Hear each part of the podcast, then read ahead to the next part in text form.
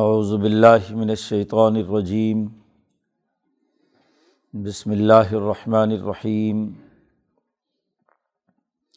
اولم یر الذین کفروا ان السماوات والارض کانتا رتقا ففتقناہما وجعلنا من الماء كل شيء حي افلا يؤمنون وجعلنا في الارض رواسي ان تميد بهم وجعلنا فيها فجاجا سبلا لعلهم يهتدون.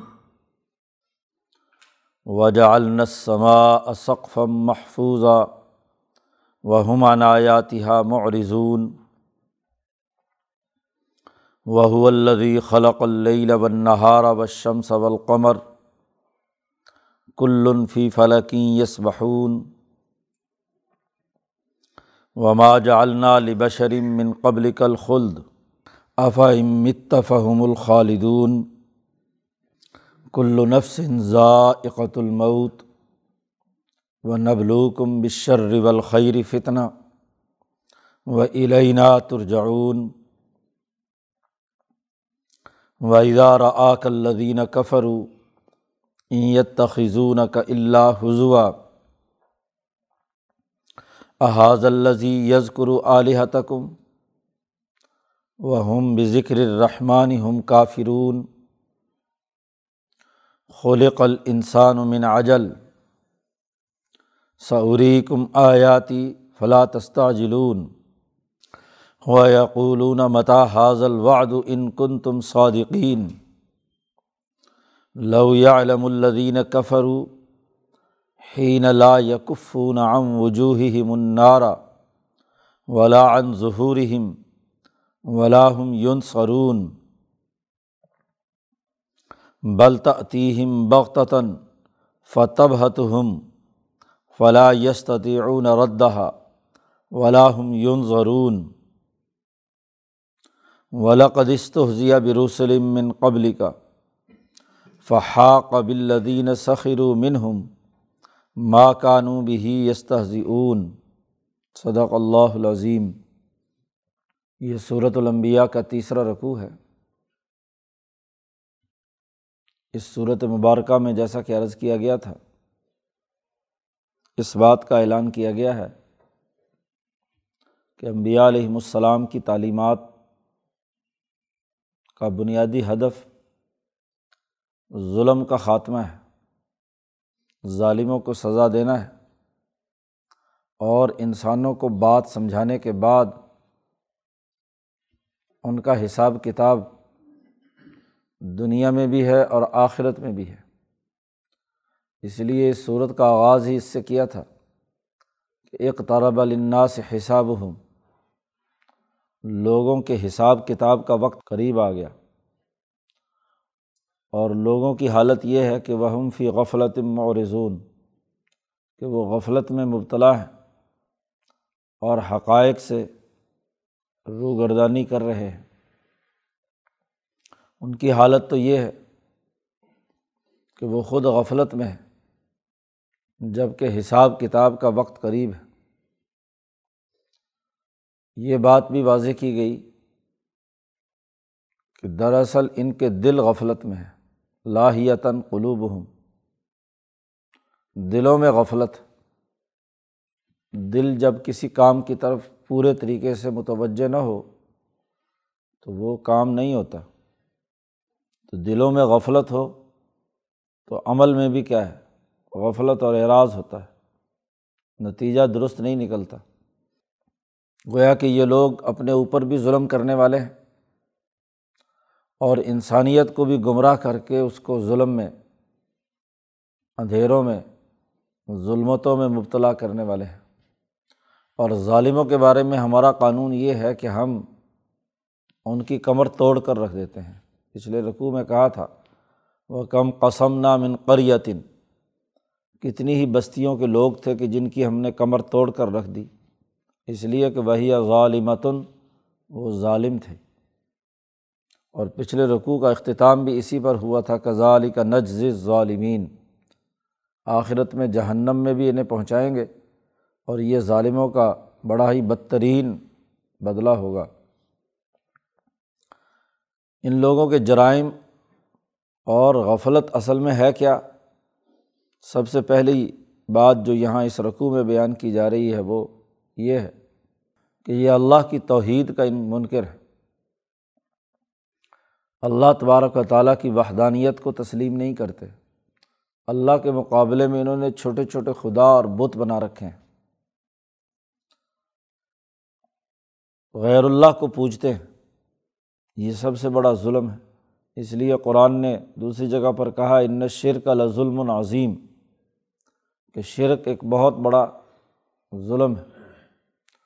اور دوسری خرابی ان کی یہ ہے کہ یہ انسان بڑا جلد باز ہے۔ جلد بازی میں غلط فیصلے کرتا ہے۔ اس لیے شیطان کا بنیادی کام انسان میں جلد بازی پیدا کرنا ہے۔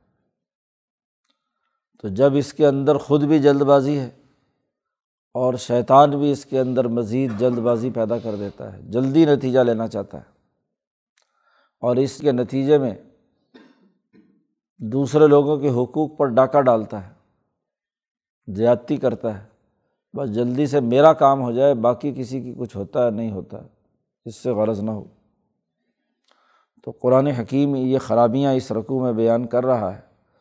سب سے پہلے تو اللہ تبارک و تعالیٰ کی اس کائنات پر قوت اور گرفت۔ اور آسمان و زمین کے ساتھ اللہ نے جو معاملہ کیا ہے، اس کو واضح کیا جا رہا ہے۔ قرآن حکیم کہتا اولم یر الدین کفر کیا کافروں نے یہ بات نہیں دیکھی؟ ان کو یہ بات نظر نہیں آتی۔ کیا کہ انس سماواتی ولعرض کا نتا رت قن آسمان اور زمین دونوں ان کے مسام بند تھے۔ رتق کہتے ہیں اس چیز کو کہ جس کے تمام چیزیں، جس کے تمام اجزاء ایک دوسرے کے ساتھ ایسے ملے ہوئے ہوں کہ ان میں سے نہ ہوا کا گزر ہو اور نہ اس میں کسی قسم کی جدائی ہو۔ ایسا جوڑ اور ایسا ملنا آپس میں کہ ایک دوسرے سے کیا ہے، ان کی کوئی امتیازی خصوصیات بھی سمجھ نہ آتی ہوں۔ اس لیے سخت پتھر جس کو توڑنا بھی مشکل ہے، اس کے الگ الگ اجزاء کرنا بھی ممکن نہیں ہے، اس کو بھی رتق کہتے ہیں۔ پتھریلی زمین کو۔ حضرت شیخ الہند نے یہاں ترجمہ کیا ہے کہ آسمان اور زمین دونوں کے منہ بند تھے۔ ففتق نہ ہما ہم نے ان دونوں کو کھول دیا۔ جب اللہ نے یہ کائنات پیدا کی، تو اس کا جو مادہ آسمان و زمین کا بنایا تھا، وہ آپس میں ایک دوسرے سے ایسے مکس تھا کہ فرق اور نہیں تھا زمین کیا ہے اور آسمان کیا ہے۔ تو مرتبہ تخلیق میں پہلے آسمان اور زمین کے درمیان امتیازی خصوصیات پیدا کر کے دونوں کو الگ الگ کیا۔ پھر آسمان کا منہ بھی بند تھا اور زمین بھی الگ سے شناخت کے ساتھ بند تھی۔ تو آسمان کے مسام کھولے کہ وہ بارش برساتا ہے اور زمین کے مسام کھولے کہ اس سے بارش سے وہ زمین آباد ہوتی ہے اور اس میں سے اشیا پیدا ہوتی ہیں، اگتی ہیں۔ معدنیات، نباتات اور حیوانات کا ارتقاء اس سے ہوا۔ تو یہ آسمان و زمین انتہائی سخت اور ٹھوس تھے۔ ہم نے ان میں نرمی پیدا کر کے اس میں راستے بنائے، اس کے مسام کھولے۔ اب انہیں مساموں کا اثر اور نتیجہ ہے کہ آسمان سے بارش اترتی ہے، مٹی اسے جذب کرتی ہے اور وہاں سے چیزیں اگتی ہیں۔ بہت ساری تو فتق کہتے ہیں توڑنا، جدا جدا کرنا۔ فشن اور فیوژن دو کیفیتیں جو ہیں مسلسل اس آسمان و زمین کے اندر جاری ہیں۔ اسی سے توانائی کا اخراج ہو رہا ہے۔ یہی توانائی ہے جو دراصل مختلف حالتوں میں کنورٹ ہوتی ہے۔ تو دونوں کا ذکر کر دیا کہ دونوں چیزیں اس کے اندر ہیں۔ پہلے تو آسمان و زمین کی تخلیق اور اس کی جو حقیقی نوعیت ہے، اس کے الگ الگ اس کی خصوصیات ہیں، وہ بیان کیں۔ اور جب آسمان کا منہ کھلا اور زمین کا منہ کھلا، تو ان دونوں کے نتیجے میں وجا النا من الماء اک الشعین حین، ہم نے پانی سے ہر زندہ چیز پیدا کی۔ آسمان سے پانی برستا ہے اور زمین سے پانی اوپر آتا ہے۔ اور دونوں ملتے ہیں، تو انہیں دونوں کے ملاپ سے معدنیات بنے، پھر نباتات بنے، پھر حیوانات وجود میں آئے، اور پھر انسان وجود میں آیا، انسان کا جسم، اور آسمان سے اس کی روح اتری۔ جس جس کی جیسی جیسی ضرورت ہے، اس کے مطابق دونوں توانائیوں کا آپس میں ملاپ ہوا۔ تو بارش اسی لیے نبوت کو بھی بارش قرار دیا۔ وہ بھی نبی اکرم صلی اللہ علیہ وسلم نے بارش کی مثال سے اسے سمجھایا کہ نبوت جب اترتی ہے تو وہ بارش کی طرح برستی ہے، روحانیت جب اترتی ہے تو وہ بھی بارش کی طرح برستی ہے۔ اب اگر بارش مٹی کا منہ کھول کر اس میں سے چیزیں اگاتی ہے، نئی چیزیں وجود میں آتی ہیں، تو نبوت کی بارش انسانی دلوں کا منہ کھول کر اس میں اپنا اثر پیدا کرتی ہے اور وہاں سے نئی نئی تخلیقات اور نئی نئی عقل و شعور کی باتیں پیدا ہوتی ہیں۔ تو پانی ہر چیز کے لیے زندگی ہے۔ الماء کہا ہے اور پانی کی سینکڑوں قسمیں ہو سکتی ہیں، ہزاروں چیزیں۔ جو بھی کچھ ریڈیئیشن آسمان و زمین کے درمیان ہو رہی ہے اور آبزرویشن ہو رہی ہے، وہ دراصل پانی ہی ہے۔ پانی ہی کی صورت میں برستی ہے۔ وہ روحانیت اور نبوت تک ہو یا وہ جو مادی اجزاء کے اندر تغیر و تبدل پیدا کر کے نباتات اور معدنیات کے اگنے کا باعث بنے۔ تو ہر زندہ چیز ہم نے پانی سے بنائی ہے۔ قرآن نے غور و فکر کی دعوت دیتے ہوئے آسمان و زمین اور اس کے درمیان جو پانی کی حقیقی نوعیت ہے کہ دنیا میں عرض میں حیات پیدا ہوئی ہے، ان دونوں کے باہمی ملاپ سے اور خاص طور پر پانی کی طاقت اور قوت سے۔ افلا یومنون کیا پھر یہ ایمان نہیں لاتے؟ جس خدا نے یہ کام کیا ہے، اس خدا کی اس حقیقت کو کیوں تسلیم نہیں کرتے؟ پھر اگلی بات وجالنا فل عرض رواسیہ تمید ابہم ہم نے زمین کے اندر بڑے بڑے پہاڑ رکھے۔ اللہ تمید بہم۔ ان کے بعد یہاں لا مقدر ہے، تاکہ یہاں کی زمین ہلے نہیں۔ ادھر ادھر جھکے وکے نہیں۔ ایسے تناسب سے پوری زمین پر پانی میں سے زمین نکلی تو دلدلی ہونے کی وجہ سے جھکنے کا، اس کا اونچا نیچا ہونے کا معاملہ تھا۔ تو ہم نے اس کے اندر پہاڑ اس طریقے سے میخوں کی طرح گاڑ دیے کہ جس کے نتیجے میں بوجھ پیدا ہوا، توازن قائم ہوا اور زمین اپنی جگہ پر ٹھہری ہوئی ہے۔ اور نہ اگر پہاڑ ختم کر دیے جائیں پتھریلی زمین اس کا توازن بگڑ جائے تو وہ تو پھر کیا ہے؟ اس کے اندر دلدل ہونے کی کیفیت ہوگی اور زمین کسی ایک طرف جھک جائے گی، ایک طرف پانی میں چلے گی ایک طرف اوپر سے اٹھ گئی۔ تو اس کا بیلنس قائم کرنے کے لیے جہاں جہاں ضرورت تھی وہاں وہاں میخیں گاڑ دیں۔ قرآن نے دوسری جگہ پر کہا، پہاڑوں کو کہ یہ پہاڑ ہماری میخیں ہیں، جو ہم نے اس کو ٹھوک دیا کہ بھائی یہاں سے زمین حرکت نہ کرے۔ پھر یہی نہیں وجالنا فیحا فیجا جن پھر ہم نے اس زمین کے اندر بڑے کھلے راستے بنائے سبولن راستے کھلے لعلہم یہ تدون تاکہ لوگ ہدایت حاصل کریں۔ راہ پائیں، ایک ملک سے دوسرے ملک میں جائے بر اعظم کراس کریں۔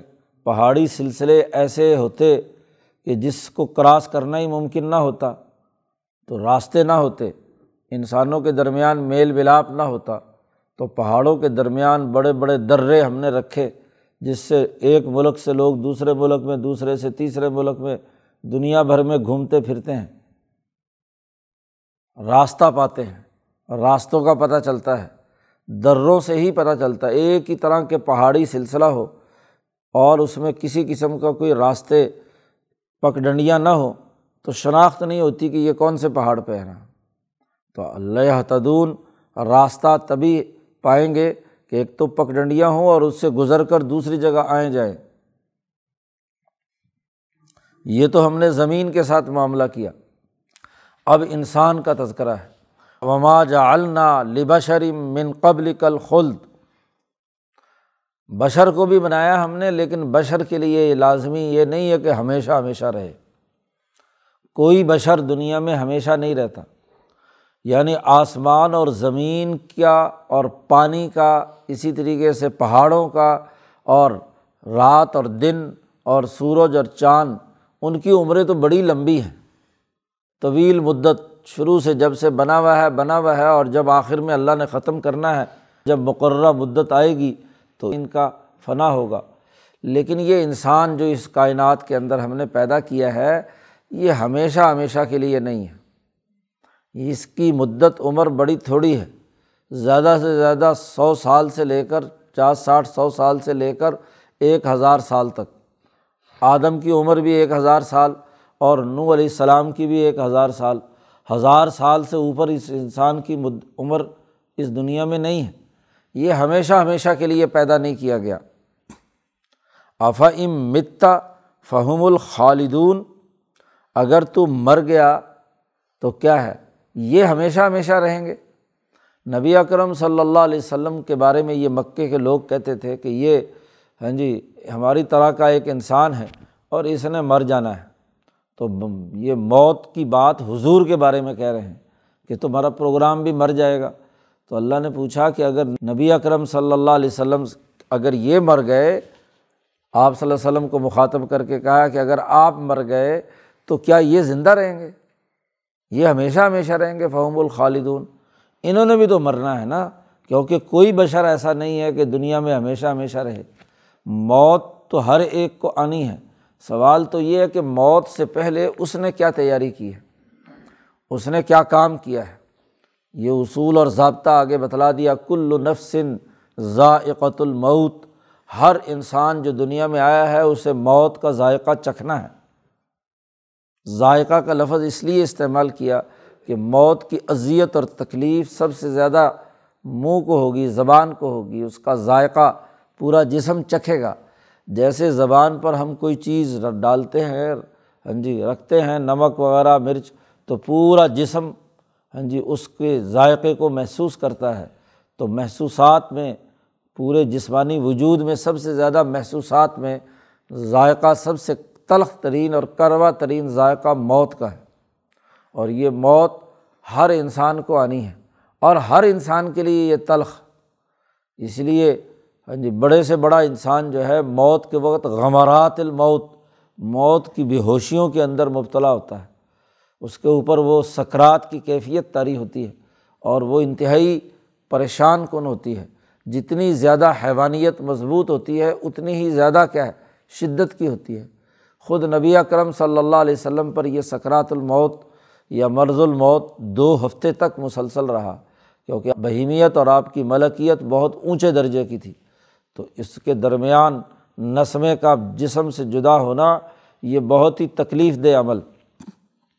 تو کل نفسن ذائقۃ المعت اصل بات یہ ہے وہ نبلوکم بشرری والخیری فتنا ہم تمہیں جانچتے ہیں۔ تمہارا ہم نے امتحان لینا ہے کہ تم شر کے راستے پر چل رہے ہو یا خیر کے راستے پر۔ تو خیر اور شر کے بارے میں تمہاری آزمائش ہو کہ تم کون سا راستہ اختیار کرتے ہو۔ باقی مخلوقات نے تو یہ خیر و شر کا امتحان دینے کا کوئی تذکرہ نہیں کیا، لیکن تمہارے لیے کیا ہے؟ ہم نے یہ طے کیا ہے کہ تمہارا امتحان ہوگا کہ تم شر کا راستہ اختیار کرتے ہو یا خیر کا۔ انسانی بھلائی کے لیے کام کرتے ہو یا انسانوں کے لیے ظلم اور زیادتی یہ کام کرتے ہو تم، یہ تمہارا امتحان ہے۔ اور پھر اس امتحان اور آزمائش کے بعد علینہ ترجعون، ہماری طرف تمہیں لوٹ کر واپس آنا ہے۔ پھر وہاں پورا حساب کتاب ہونا ہے۔ وہ اظہار کلدین کفرو اے محمد صلی اللہ علیہ وسلم، آپ دیکھیں گے ان کافروں کو کہ اینت تخیزون کا اللہ حضوا یہ آپ کا مذاق اڑاتے ہیں استحضاء کرتے ہیں، تکلیف دیتے ہوئے۔ این یت کا اللہ حضوا، نافیہ ہے ان، نہیں آپ کا سامنا کرتے مگر مذاق کے ساتھ۔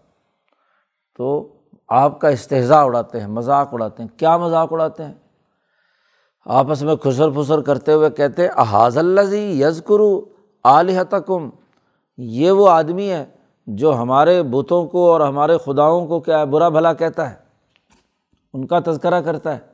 گویا کہ نبی اکرم صلی اللہ علیہ وسلم کو حقارت سے کہتے ہیں احاظ اللہ یہ آدمی ہے، یتیم، مسکین، اس کے نہ ماں تھے، نہ باپ تھے، اس کو پالا پوسا بڑا کیا، یتیم ہے۔ ہاں جی اور آج ہمارے خداؤں کے بارے میں اتنی بڑی بڑی زبان بول رہا ہے۔ احاظ اللہ یز کرو علیہ تکم قرآن کہتا ہے، عجیب احبق ہو تم وہ ہم بھی ذکر رحمانی ہم کافرون۔ تم جو اللہ سچا رحمان ہے، تم اس کے تذکرے سے کا تو انکار کرتے ہو۔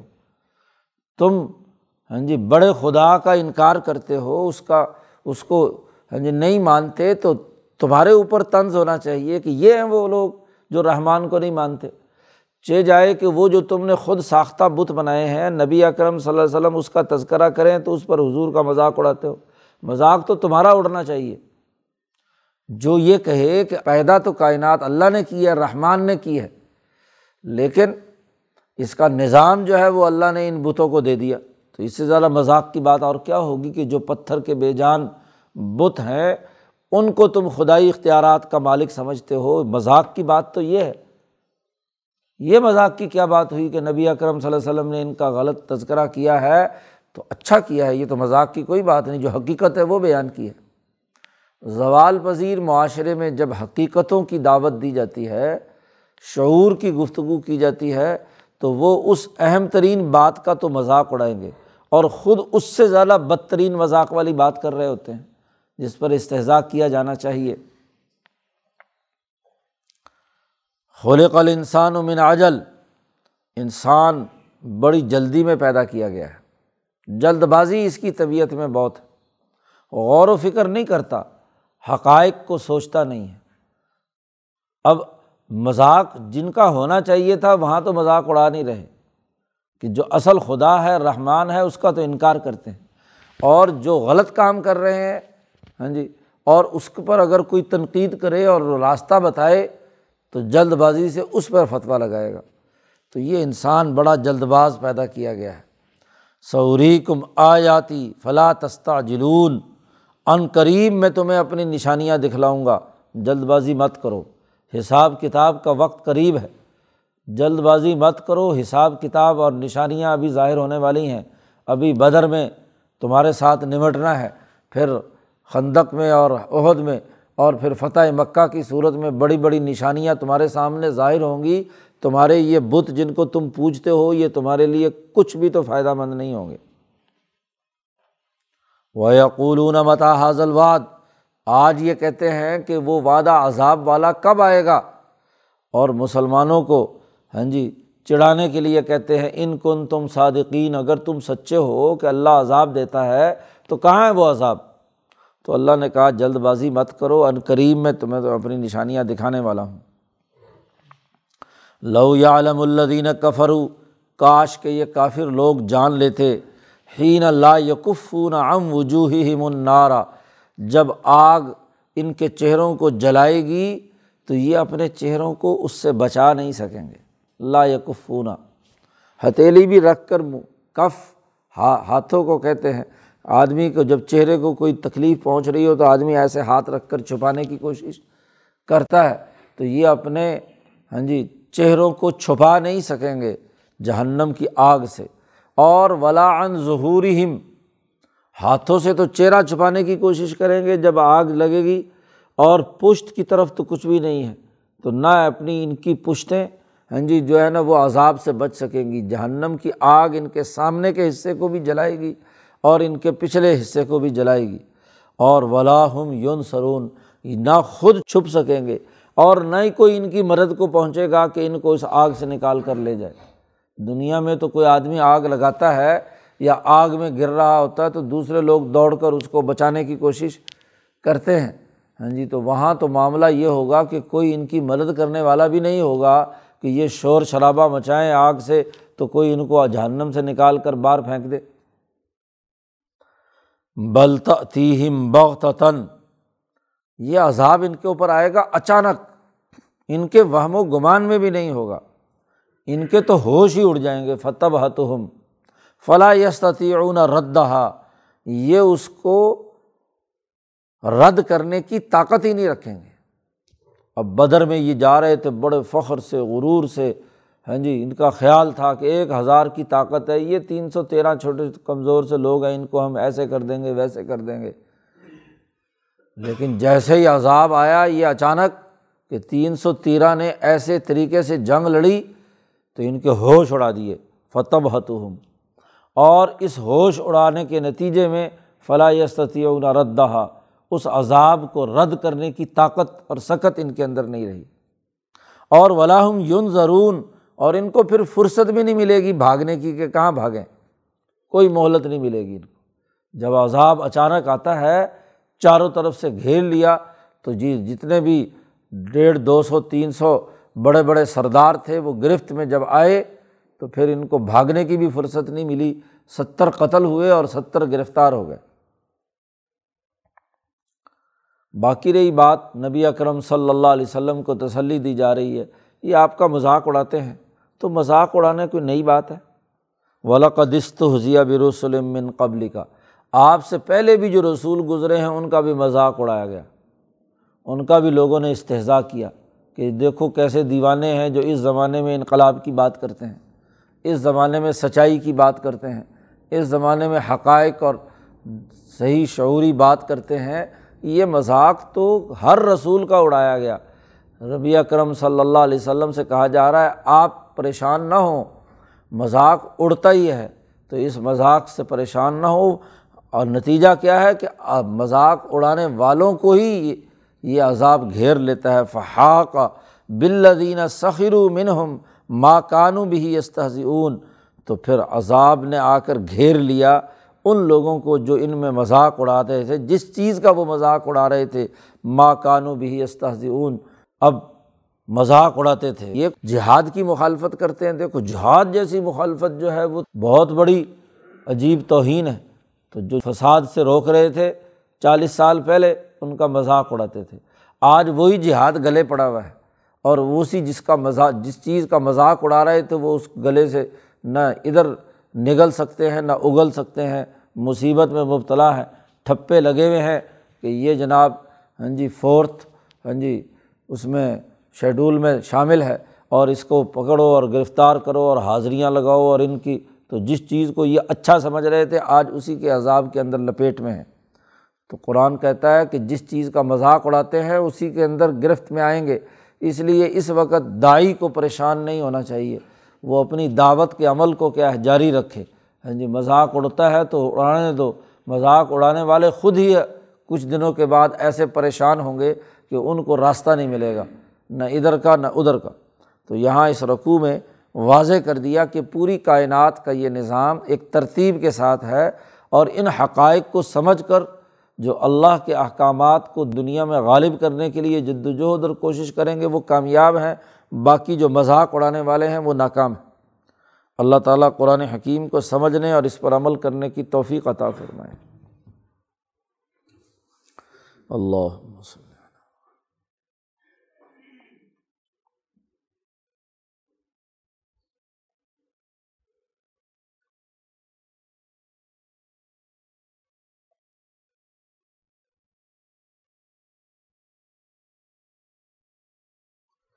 اجمعین